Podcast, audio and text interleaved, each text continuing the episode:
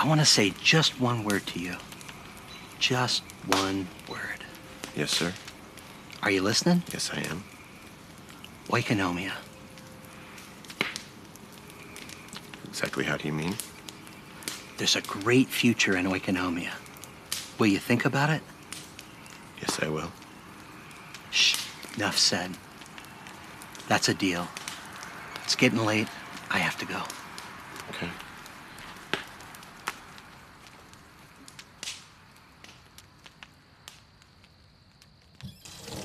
So, to understand the way of the Lord, maybe we need a fresh set of terms, a new language. A new language, which is really an old language.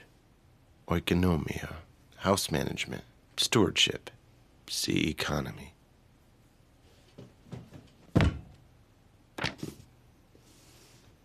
Economy, from the Greek oikonomia, the management of a household, an arrangement or mode of operation.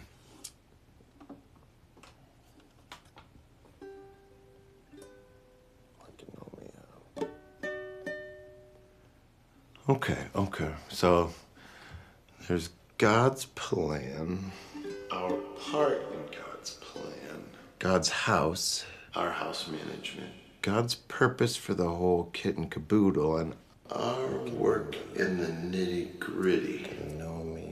Okay, okay, so let's call God's big purpose, the plan for his whole household of creation, let's call that oikonomia. And all the specific areas and modes of operation, the ones that he's designed us to work in, you know, like our families, our jobs, our governments and charities, schools, institutions, let's call those our economies, our house management. This is getting too abstract. I need to think of a way to harmonize these ideas. Harmonize. Music. This, this is a ukulele. You can't play this like you play a, a xylophone. A xylophone has its own way of making sound, its own unique patterns and techniques, its own mode of operation. Let's call it its own economy. You can't play it like a ukulele. You have to play it like a xylophone. And how a xylophone works might be different than, say, how like a, I don't know, a banjo works. Because a banjo has its own economy. Or like a trombone. Or like an upright bass. And all of these instruments, they have their own rules, their own economies, and they can make beautiful music by themselves. But what if they're meant to be played together? What if they're meant for something bigger? Something like a song.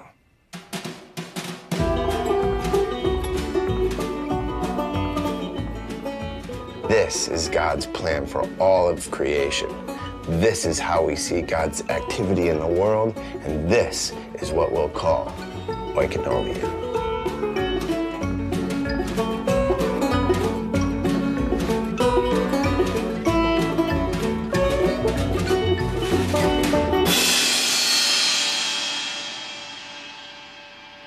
Wait a second. What is the actual song anyway?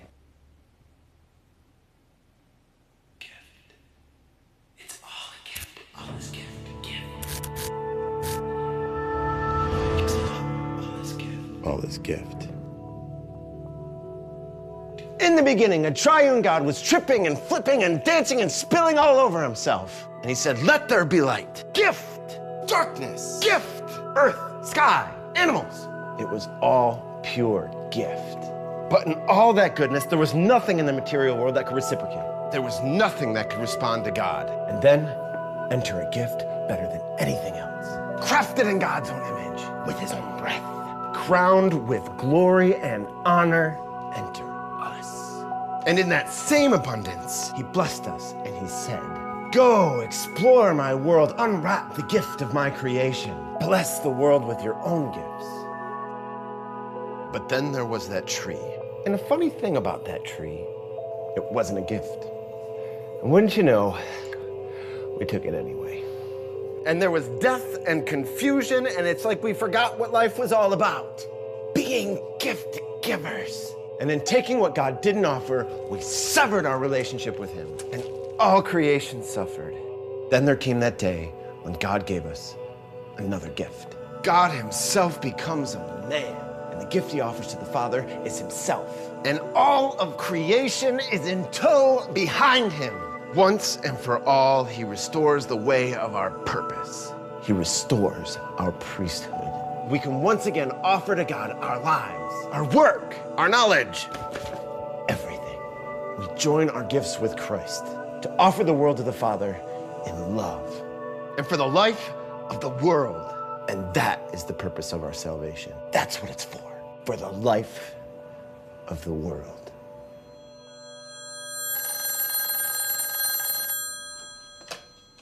Hello? Hey, Evan, this is Dwight. Oh, hey, Dwight, you're right on time. Hey, listen, the story behind these Chinese lanterns, it's really beautiful. I made something for you. Take this and enjoy. Thanks, Dwight. Something to think about. What does it take to transform a city? Uh-huh. Think about that, okay? Okay. Okay, hey, get a run. Bye bye. We'll see you. Transform a city.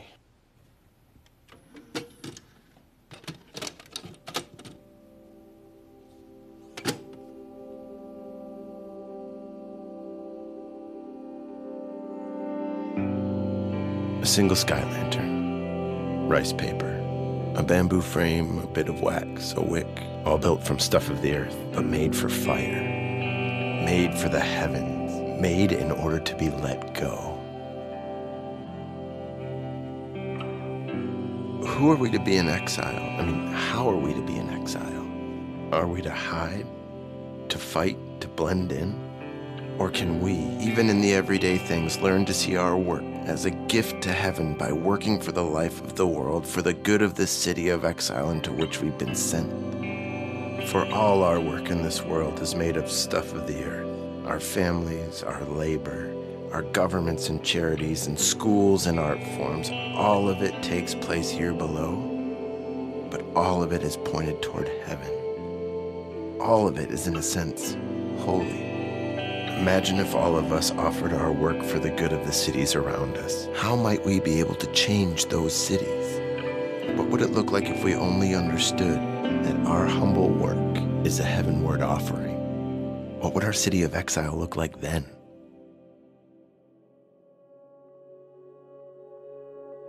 Dear everybody, the psalmist writes, The earth is the Lord's and everything in it, the world and all who live in it for he founded it on the seas and established it on the waters. Now listen to the words of Jeremiah. Pray to the Lord for it, because if it prospers, you too will prosper. This is our economic responsibility. In our families, our work, and our communities, and every broken place, each of these economies is designed to work as a humble part of God's oikonomia, his economy of all things.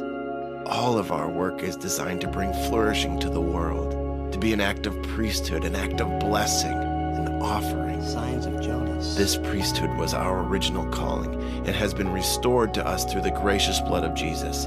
His song in the world is gift, we are called to play this song in all we do. So go, live in your true nature with the work of your hands, your everyday work, and the words of your mouth, the very breath that you breathe. Bless and sanctify the world. Make it a gift and offer it back to God for His glory and for the life of the world. Yours, Evan.